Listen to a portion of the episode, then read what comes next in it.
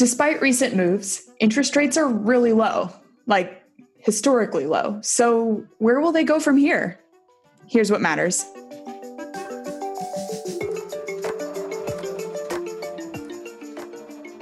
Live from our respective coronavirus social distancing outposts, I'm Lauren Goodwin. And I'm Robert Sarenbetz. And this is Market Matters from New York Life Investments. In this podcast, we, the strategists at New York Life Investments, will share insights from the multi asset solutions team. What we think matters is we manage investment solutions. That includes Mainstay's Income Builder Fund, as well as individual solutions for our partners. By sharing perspectives and engaging with you, our listeners, we can all become better investors.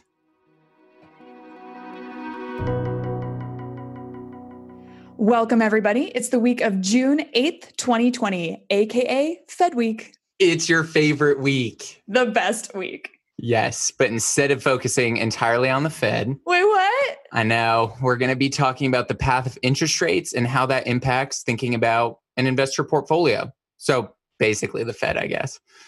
okay, fine. All right, but before we get started, uh, let's lay some groundwork for this conversation. Interest rates are super important. US Treasury bonds are basically the pricing mechanism for everything in our economy and in markets. So if rates move higher, financing becomes more expensive. Uh, for us, for consumers, that means it's more expensive to get a car or a home. And for businesses, it could make or break an investment project. For markets, some move up in interest rates would suggest a stronger macroeconomic environment, which is bullish for risk assets. But that depends on your starting point. Fast and big moves higher in rates can weigh on equities and increase the cost of hedging, chasing international investors away. So, despite an impressive rally in equities, rates haven't moved all that much. Well, that wasn't exactly the message last week. And it's important to say this actually. As we talk about the drivers of interest rates, we're thinking in the medium term, so maybe six to 12 months. A market risk on sentiment and a cyclical upswing, which is what we've seen over the past couple of weeks, can definitely contribute to higher rates in a shorter term. Exactly. So, thinking about the big picture for rates here, um, one argument that we're hearing is that because interest rates are super low right now, it seems more likely that interest rates and specifically treasury bond yields move higher from here rather than lower. It's one way to think about it. But what we've been working on with the team is breaking it down a bit more scientifically. I love science. Let's do it. Okay, let's break it down. So, the level of interest rates, and let's just say we're talking about a nominal treasury yield here, are yep. determined by the path of policy interest rates. That's one, mm-hmm. what the Fed sets, plus inflation expectations. That's two. And also the term premium for risks like inflation or sovereign credit risks. That's three main factors.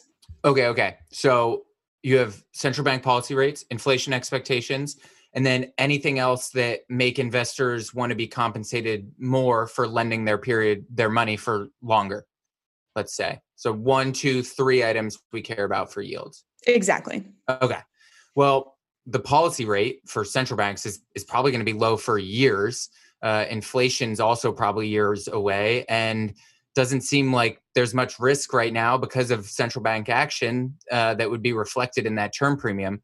So by that math I, I say rates never would move higher. well, yeah, um, that's about it. It might be worth expanding on those factors a little bit for our audience. Okay.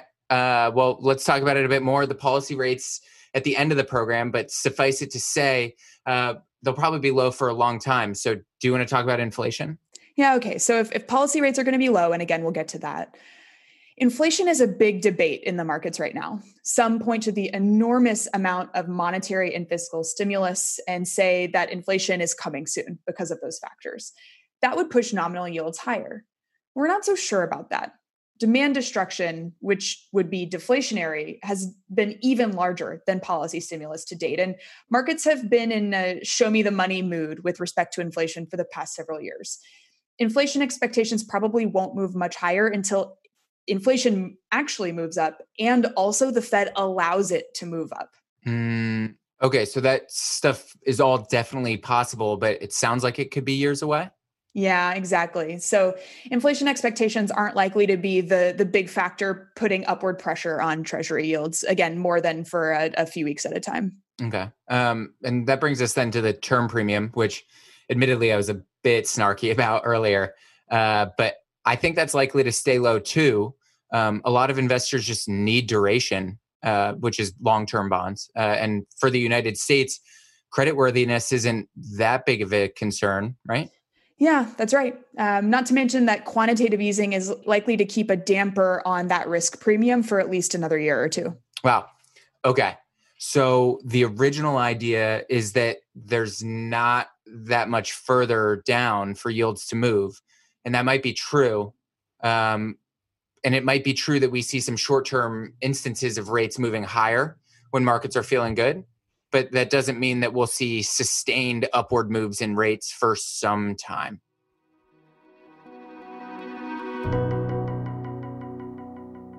Now it's time for our portfolio pause, a section in the program where we share an investment idea. Yeah, the most straightforward takeaway from our discussion on interest rates today is that an investor should probably add interest rate duration in order to gain additional yield, meaning you invest in longer term debt which is more sensitive to changes in interest rates, but usually carries a higher yield with it. Yeah, that's right. So, conventional wisdom around interest rate duration is if you think rates aren't going to move very much, then adding duration is a good way to add yield. But one of the things we've been saying about building flexibility in portfolio has actually had to do with a different type of duration. So, that was interest rate duration. Uh, but there's also credit duration. Right. The idea that uh, short duration exposure to high yield or higher risk credits generally has less volatility during market sell offs or risk off markets. And so it can hold up a bit better. Yeah, exactly. And I think it's just important to make that distinction between interest rate duration and credit duration. And one thing I'll mention, thanks to the analysis by our product team, is that high yield securities and their shorter duration counterparts actually performed pretty similarly during the last downturn. Interesting. So, does that actually mean that you know moving shorter in duration doesn't work well it's important not to ignore the lessons we could actually learn there. So this crisis was unusual in that so many investors were looking to raise cash at the same time. Shorter durations more liquid more flexible than normal high yield. And so that meant both types of high yield exposure saw sell-offs at the same time. It's a bit unusual. Got it. But but it was an, an unusual sell-off in general because basically all asset classes sold off Exactly. So I wouldn't say that the strategy doesn't work. Generally speaking, um, if you're worried about credit duration, moving shorter duration and high yield can make sense. But as always, it's it's mindful to or it's important to be mindful of the macroeconomic environment and use good managers to help you navigate that uncertainty. Yeah. Coming up this week. Okay, now you can talk about Fed Week. Fed Week. Have you gotten your full size cutouts of your favorite central bankers yet? Honestly, it would make my Zoom call backgrounds incredible, but maybe a little bit distracting. All right. So, what do you expect from the Fed's meeting and press conference this week? Well, since you asked, technically the Fed could make some policy changes, like announcing a formal QE program instead of engaging in the sort of discretionary emergency focused purchases like they're doing now. I don't think they're going to do that.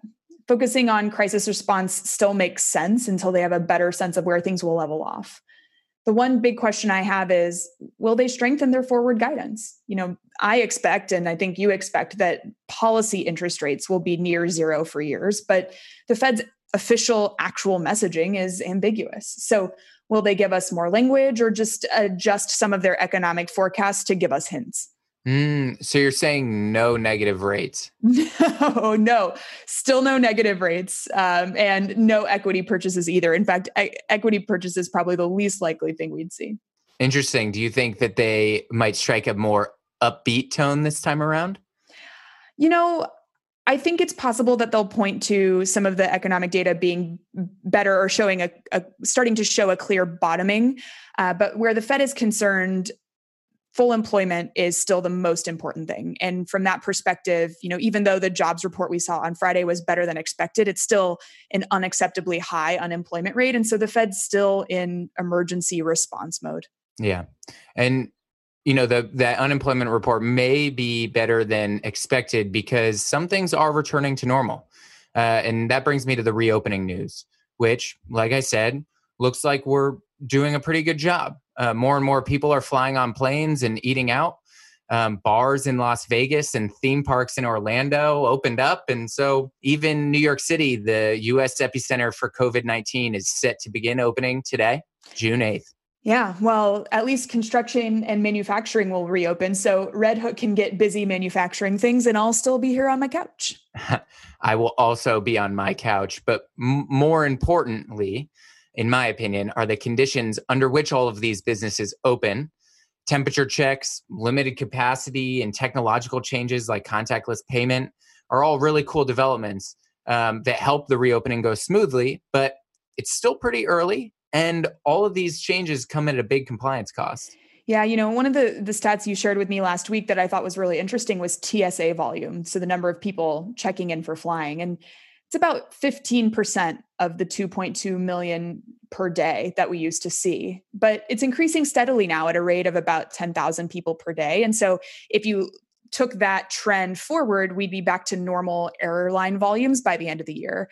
But I just think that linear path to recovery isn't very likely. That sounds optimistic. I I would doubt that, you know, at least on that timeline we get all the way back to normal so quickly because there's still going to be groups of people who are either risk averse or or immunocompromised and aren't willing to really take that risk that this comes back. Yeah, it'll be interesting to see. And like you said, that that's the willingness of normal people to re-engage with the economy is going to be the most important ingredient uh, to this story moving forward. Yeah that that makes sense. And well that's it for today. Uh, we'll be back next week with more market matters. Let us know what matters to you yeah if you have a question or topic of interest reach out to us on social media that's right you can send us your questions or highlight what matters to you by finding us on linkedin you can also follow our views at nylinvestments.com slash blog until then, I'm Robert Sarenbetz. And I'm Lauren Goodwin. See you next time.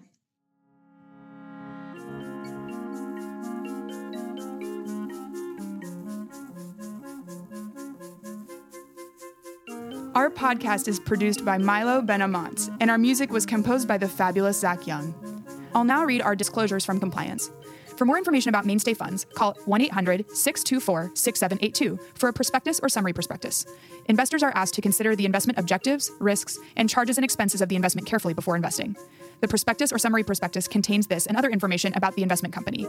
Please read the prospectus or summary prospectus carefully before investing. There's no assurance that the investment objectives will be met. Past performance is no guarantee of future results, which will vary. All investments are subject to market risk and will fluctuate in value. This material represents an assessment of the market environment as of a specific date. It is subject to change and is not intended to be a forecast of future events or a guarantee of future results. This information should not be relied upon by the reader as research or investment advice regarding the funds or any issuer or security in particular. The strategies discussed are strictly for illustrative and educational purposes and are not a recommendation, offer, or solicitation to buy or sell any securities or to adopt any investment strategy. There is no guarantee that any strategies discussed will be effective. This material contains general information only and does not take into account an individual's financial circumstances. This information should not be relied upon as a primary basis for an investment decision. Rather, an assessment should be made as to whether the information is appropriate in individual circumstances, and consideration should be given to talking to a financial advisor before making an investment decision. New York Life Investments is a service mark and name under which New York Life Investment Management LLC does business. New York Life Investments is an indirect subsidiary of New York Life Insurance Company, New York, New York 10010, and provides investment advisory services and products. New York Life Distributors LLC is located at 30 Hudson Street, Jersey City, New Jersey 07302. New York Life Distributors LLC is a member of FINRA SIPC.